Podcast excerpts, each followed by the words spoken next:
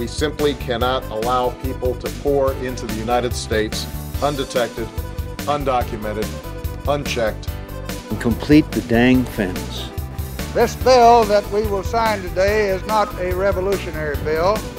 Cast down your bucket where you are. We come from France. And I am, you know, adamantly against illegal immigrants. They're coming in by the thousands, just unbelievable. A wall is an immorality. Who are you rooting for? Those masters of the universe are at it again. You maniac! You blew it up!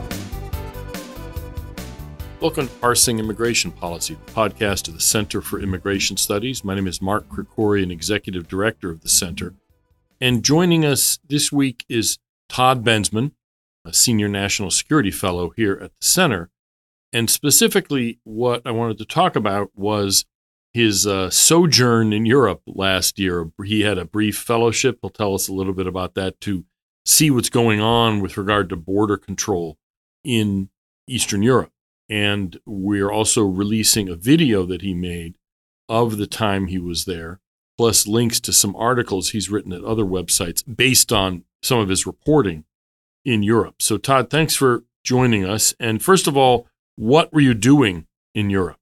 Right. So, this was a uh, visiting fellowship with a kind of a uh, sister immigration studies group based out of Budapest called the Migration Research Institute they brought me into Hungary. I was kind of based out of Budapest, but with a kind of a wide area of operation in which I took full advantage of to kind of travel throughout the region, checking out borders and studying the immigration situation there.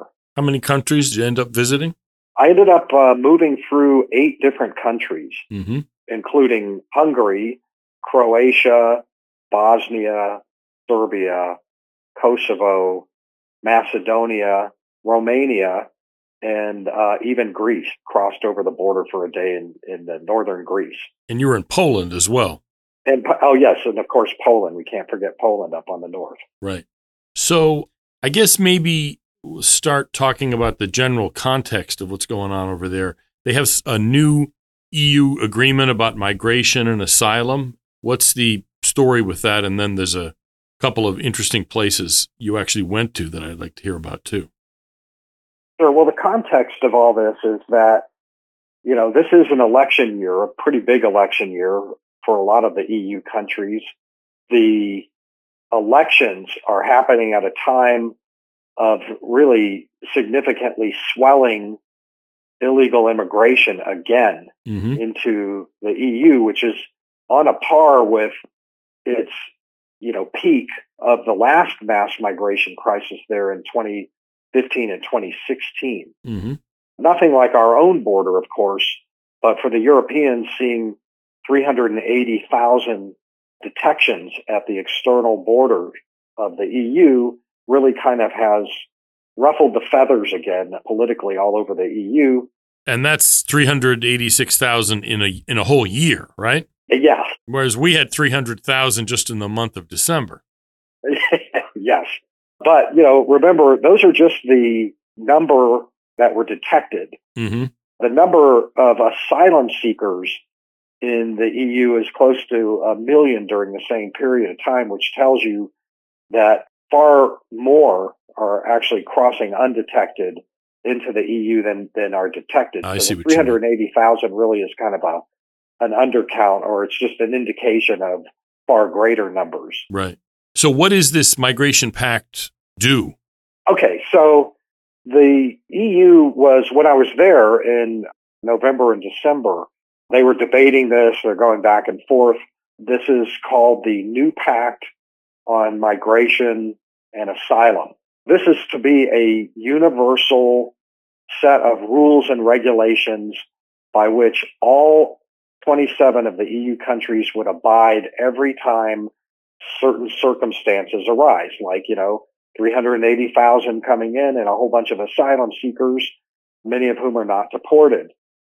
It's sort of to get all of the EU countries on the same page right. for how to handle immigrants. And it's sometimes pitched as something very kind of tough, and deterring on the immigration coming through the EU, which is the dynamics, by the way, are very similar to everything that we see here in the US, which is that when you catch and release, as a lot of the liberal governments do, when immigrants reach their soil, they catch and release them on asylum claims and then never deport them. Right.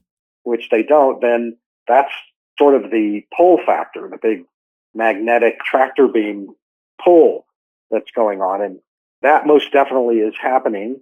The pact is supposed to provide kind of an anecdote for that to allow or even require countries to start deporting people, especially certain people from Middle Eastern countries and from Muslim majority countries that might pose a security threat.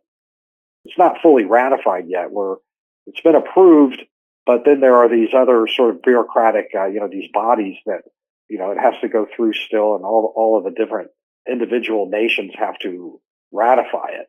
Mm-hmm. I'm told that that's not going to be a big problem, but part of the issue with the rules and the regulations that are proposed is that they kind of let each country decide the extent to which they're going to enforce any of these things. Right. So if you've got a liberal government, they kind of have the option to not enforce on deportations of, you know, the Muslim majority countries, you know, ones that are coming from those countries. And in the meantime, if there are illegal aliens in those countries, they get to move anywhere within the EU they want. That's also true. Now, they may have to keep their cases in the first country that they entered, but right. they can also just disappear. Mm-hmm. And, you know, you know, you don't know where it's just very similar to our own circumstance. Another of the regulations in this thing would do what we do here, which is to let all unaccompanied minors in without exception and without question. Everybody gets in, and family groups the same. All family groups would be allowed in with very limited detention periods. And I think we know very well what happens when we do that here at our own border. Mm-hmm. I don't know if the Europeans were watching us, what happens when we release family units into the country on asylum claims. You get millions and millions of them pouring in over that. Well, that's one of the regulations in the new pact. Interesting. Uh, that's being proposed. So they think, or they're saying during an election season, of course, where populations in the European theater are increasingly moving to the right politically, mm-hmm going for parties that are promising real deterrence, real deportations, and real detention for long periods of time. We're starting to see the pact, I think, used as a political vehicle by the liberal governments to sound tough. But when you really dig into the details of this thing, there's a whole lot of wriggle room and lots of loopholes in there that I'm sure that they'll, they'll all find. Yep you'd mentioned that you know once people get in, it's hard to deport them, or at least Europe chooses not to. There was something that the president of Finland said in this regard uh, a couple months ago. He said, "quote Deportation of migrants who don't meet the criteria for asylum has become impossible. So entering the border means you stay in the country if you want to." End quote. And he was really just saying something that everybody kind of knows. And that's actually relevant to one of the places you went. You visited Poland, which borders on mainly on Belarus, and that there was an issue a couple of years ago where Belarus was basically trying to push Middle Eastern illegals over the border into Poland as kind of a political punishment for sanctions against them. The point being, once they get in there, Europe is stuck with them. And so you went and visited somewhere on the Polish border and uh, there's been a change of government and stuff. You could tell us a little bit about what you saw in Poland and what seems to be going on. Right. Well, the story of, of Poland, the Poland Belarus border, the modern current story, anyway, there's a lot of stories about that border. Yeah, well, from 100 years ago, but yeah, not now. yeah. yeah, it dates kind of about two and a half years ago when the hostile government of Belarus, which is aligned with Russia, as we all know, with Putin, wanted to get back at the EU over different grievances and Poland especially. And so they purposefully brought in thousands and thousands of Muslim immigrants, mostly Iraqis, mm-hmm. uh, but also, you know, lots of other ones. And they brought them into Minsk by air from Turkey. And once they were on the ground, and Minsk is only about 40 or 50 miles from the Polish frontier in, on the Belarus side. And then once they were there, they trucked and bussed them and got them very helpfully all to the Polish border and tried to send them over to create a mass migration crisis mm-hmm. for the EU. Chaos, you know. The Polish government at the time was a, a conservative government. It, it was opposed to having tens of thousands and then maybe hundreds of thousands and then millions pouring through its territory, and they fought back. They brought up tear gas, water cannon, billy clubs, and it was just a, a melee for many months. Mm-hmm. They stemmed the tide and they built a 120 mile long fence and militarized the whole zone all around the fence. It's a good fence. I went to the fence. All was quiet on the Western Front, so to speak, when I was there. However, a liberal Polish government had just been elected, mm-hmm. had just been seated with a new prime minister who's friendly toward immigrants, toward immigration, especially asylum seekers, and kind of hostile about the fence. He's kind of a, of the classic European liberal government mold. Right. And so are a couple of the parties that are in his coalition there. The big sea change for Poland. This was just in October. One of the reasons why the fence works so well in Poland, and, and, and this applies to our border very much, mm-hmm. because walls by themselves, as you know, don't necessarily stem the tide. They help, they slow things down, but you have to have policies behind them right. that involve pushing people back right away. And Poland was doing that. They'd always been doing that for two and a half years. And so therefore it was quiet on the Western Front mm-hmm. over there. Donald Tusk, the new prime minister, said all throughout his campaign, we're not going to do pushbacks. Those pushbacks are cruel and inhumane. We've heard that a lot here. Right. All of this stuff is very familiar, just in a different it's a just like on Mars, right. but it's just the same. You know, there's nothing changes in the basic dynamics of illegal immigration and walls. But what we're waiting for and what the piece was that I wrote about is whether he's going to follow through on letting people who cut that fence or climb over it mm-hmm. and claim asylum stay. Because if he does that simple toggle, that little switch, if he punches that button, right. quietly, privately, then they will have a mass migration crisis.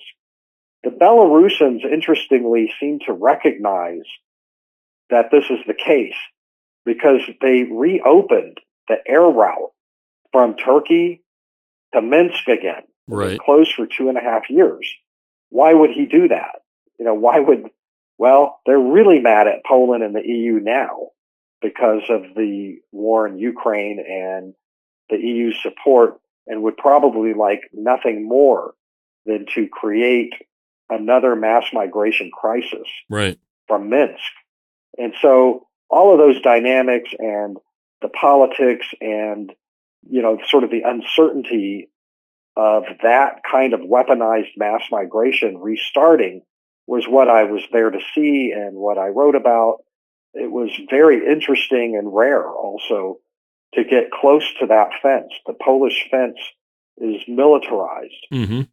The other side is militarized. There are soldiers, there's tension. The border guards on both sides don't talk to each other. All of the crossings are closed between Poland and Belarus. Oh, really? Even the legal crossings? Yeah, all of the legal crossings are Hmm. closed. Interesting. There's only uh, rail for crucial, critical commerce. Right. And even that's kind of a, a tense issue. I mean, the bike ride that they do annually, the border guards on both sides that they for years have always done is canceled. Hmm. You know, they're they're not doing even the bike ride anymore. And they're not communicating at all anymore by orders from their respective governments. So that is a situation that is very much worth watching, especially because you mentioned Finland. We're seeing Russia weaponize migration on the Finnish border, mm-hmm. sending immigrants over there on purpose, trying to create a mass migration situation as retaliation for support for the Ukrainians against the Russians. And it's very tense up there, very worth watching. And if it sparks off, you know, readers of mine and, you know, people who are listening to this should know that it will be because of Donald Tusk tweaking this one policy about pushbacks. That is the key ingredient to keeping things all quiet on that Western front. If he pushes that button, that's all it's going to take. And again, you didn't get up to Finland, but what Russia's doing there, they're not Russians trying to get into Finland. They're they're essentially allowing people from the Middle East and elsewhere to make their way through Russia to get into the EU. There was a book about this kind of thing called Weapons of Mass Migration. And, uh, you know, it was a similar thing that Castro did to us in 1980, the Mariel boat lift. So this is a, you know, this is a phenomenon that happens around the world and it only really works to the extent it works if the receiving countries, whether the US or the EU, basically allow it to happen. Because, you know, if they control their borders and, like you said, push people back, or in other words, if there's a way to prevent people from getting away with illegal immigration, then it doesn't really happen. And that takes away a potent tool that the adversaries of those countries have, but it's a but it's a weapon, as it were, that only works if we let it work. So another place you went to was Bosnia, and you wrote some about this. Like I said, you have a video that you produced and articles in several publications. The American Mind, I think the National Interest, and elsewhere. We'll have li- links to all those. But you also went to Bosnia, and you uh, led that off with kind of a hairy incident you uh, had when you encountered some smugglers and some illegal aliens. So, what did you see in Bosnia? What's going on there? Right. Well, so Bosnia is uh, kind of ground zero for what's called the Western Balkan route. In 2015, 2016, we saw hundreds of thousands of immigrants just pouring up through that route, right through Hungary, and then west into Austria and Germany and France and everywhere else. And that lasted all the way up until the Hungarians said, You're not coming through our territory and doing this to us. And they put up a, a big long fence and instituted aggressive pushback policies mm-hmm. so that it, for the most part, shut down the Balkan route in about 2015. It took a few weeks. Austria followed suit because the traffic then just moved to try to go around the, the wall. Right. And so Slovenia built a fence and Austria built some fencing. And so it, it really, the Balkan route kind of died off and mm-hmm. people got stuck behind Croatia in Bosnia. Uh. There were thousands of them there and they just could not progress forward. And that was kind of where the story ended. But that's not the case anymore. The Balkan route is on fire now.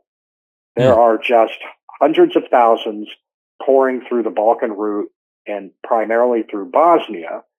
And the makeup of that, the demographic and the nationality makeup is primarily like the top nationality are going to be Syrians hmm. and they're young Syrian males. Now I was told about this, but when I was, I didn't actually, it was kind of hard to see because a lot of them are, are sort of on the, on the run. They're on the move. You can see them in some of the UN camps that are set up in Bosnia, which I visited, one in uh, near Bihać called the Lipa camp, and met a bunch of Afghans there, Algerians, and so forth. But the top nationality are Syrians. And I was driving with my translator just outside Sarajevo, and we were passing a gas station, and I spotted probably 20 or 30 of them right in the process of transferring with their smugglers from one set of cars to another set. Mm-hmm. And so maybe stupidly, I just sort of impulsively said, "Oh, pull over. Let's go. Let's go get." I see they're Syrians. You could tell they're probably Syrians anyway. And I wanted to meet some of these Syrians, so we pulled over, and I just sort of waded into them you know, with my uh, camera rolling and talking to them, trying to engage them. Where are you from? And sure enough, they were all from Syria, but their smugglers weren't. Their smugglers were that were there were kind of Caucasian looking Serbs. I guess they were Serbs or maybe they were Bosnians, but right. probably Bosnian Serbs. And they did not like that I was doing this filming and trying to talk and tried to get my phone, my phone away from me. This is kind of a, a hazard of the job sometimes. And so as I wrote in the piece, you know, it was kind of fight or flight time. And I chose flight. I, I choose flight every time. And, you know, I shut the car door and they swung it back open, demanding the phone. And I shut it back. And then we squealed out of there and got away. But not before I was able to get some pretty good photo and video, which you will be able to see some of in our uh, video report mm-hmm. that will be published on the site. And uh, some of the photos have already been published in my work. But the point that I was even trying to make in writing about the reopening of the Balkan route is that the last time we saw this number of Syrians crossing from Turkey and Syria up north through to the western, the interior European Union countries, mm-hmm. we saw that quite a few of them committed very bloody, heinous terror attacks, really from one end of the European Union to another. Right. My point of that story was to remind people that that happened and who did it. Not all of the terrorists that struck in Europe from the Balkan route were Syrians, but probably about half of them were, or people that came out of Syria who were fighting with ISIS. They right. ISIS people that were fighting in Syria, and they are on the move again. I did get a hold of a UN report. It was shared to me by the IOM. They were interested enough to do a study of why these Syrians were coming and who they were. And most of them are an average age of 27, unmarried, single, strong. They're probably mostly um, economic migrants. I'm not saying that they're all terrorists or anything like that, but the reason why they're coming is because for a couple of things. One is that Slovenia voted in a liberal government Oh. that decided to no longer do pushback policies behind its fence. They had a fence that was working fine, and they just decided, you know, we're migrant friendly here. We're doing asylum. So that opened the way around Hungary's fence for the first time in quite a few years. Hmm. And a second thing that happened was that Croatia in January of 2023 became part of the borderless Schengen zone Right. and abandoned all of their borders with Slovenia. That meant that if you could get through Bosnia and then through Croatia, a very thin corridor, you were in Slovenia, and Slovenia was taking all comers. So there was this traffic constantly pouring through Bosnia into Slovenia. Now, the European Union, this is, I thought this was interesting because they won't say so publicly that they hate this Mm-hmm. because an election is, there are elections coming up, but they somehow pressured the Croatian government to start doing pushbacks.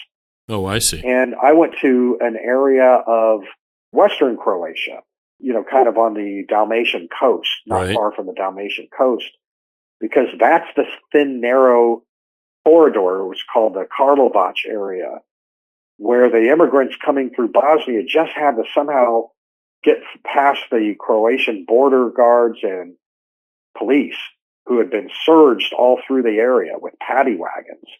If they could slip them, they would just be in Slovenia in, a, in pretty short order, a couple days on the on the ground. Right.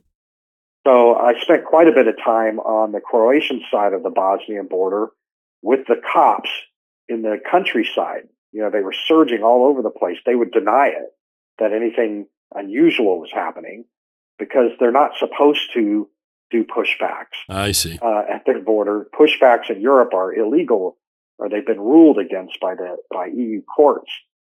You know, I know Poland and Hungary are still doing it, but they're in big trouble with all the EU countries for doing those pushbacks.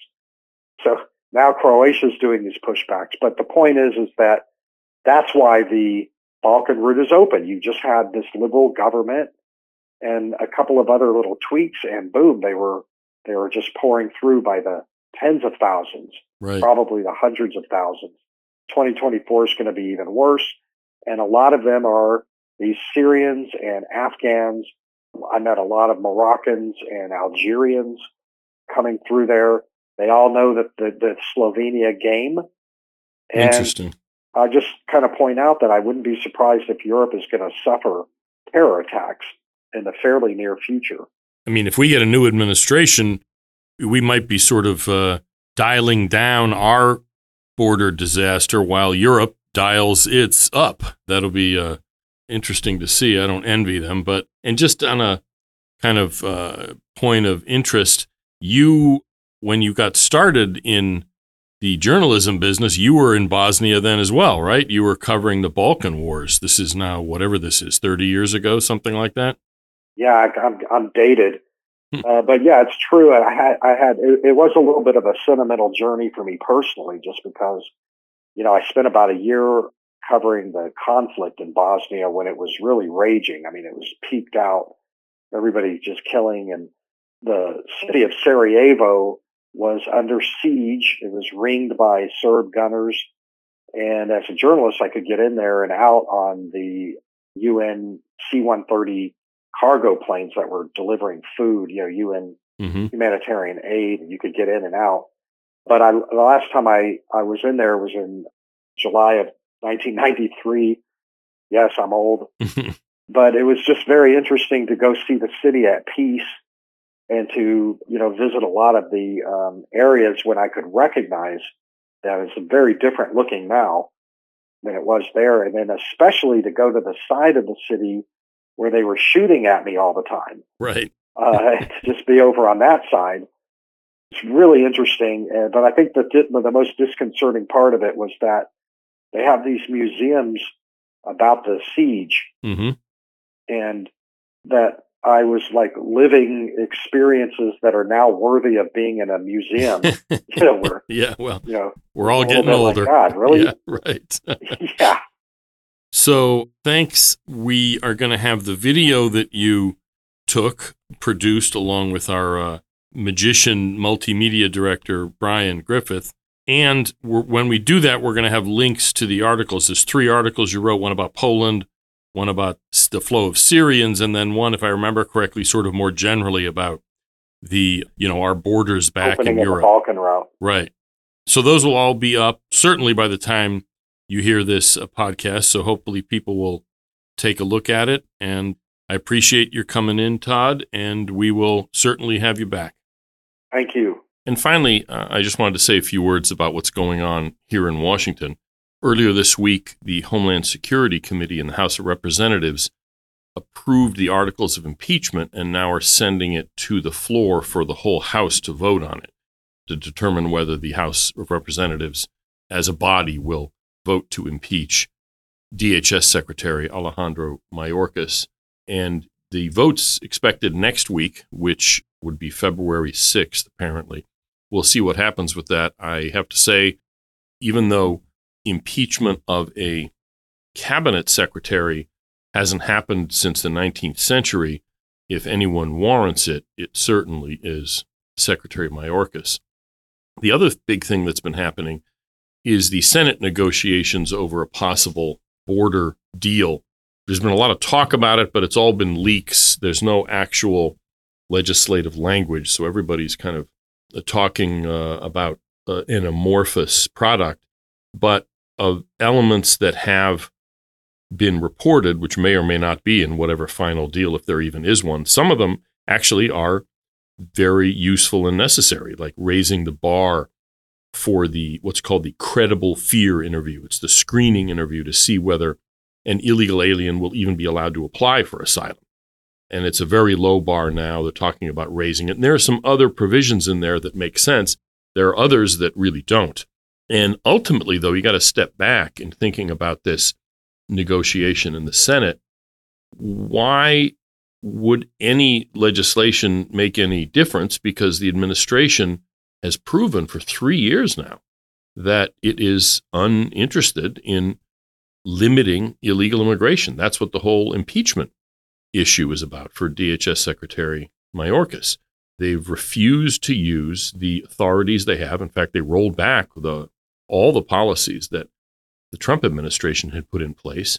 The situation at the border exploded in their face, as they were warned would happen by the outgoing Trump officials back in end of 2016, early 2017. And now, only now, somebody has looked up and realized there's a presidential election coming up and decided, you know, sort of smack their foreheads like that old ad about I should have had a V8. It's like, wow, I should have enforced the border.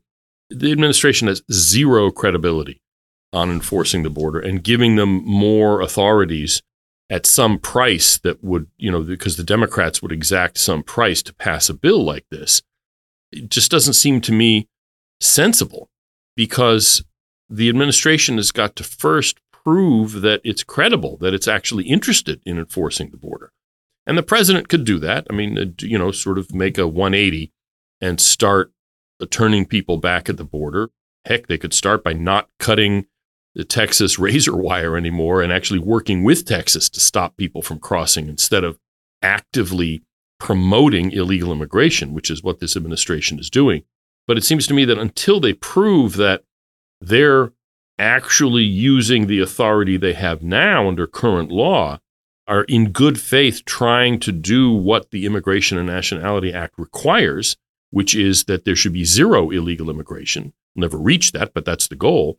That's not this administration's goal. And until they change their policies and actually demonstrate that that's what they want to do, they have, uh, they, with good reason, no credibility on enforcing the border and no reason that there should be compromises made in order to pass some kind of legislation since this is not really an issue so far. The administration may prove us wrong, but this is not an issue where Republicans and Democrats are, you know, on, on sort of either side of the 50 yard line and they can have a compromise and split the difference.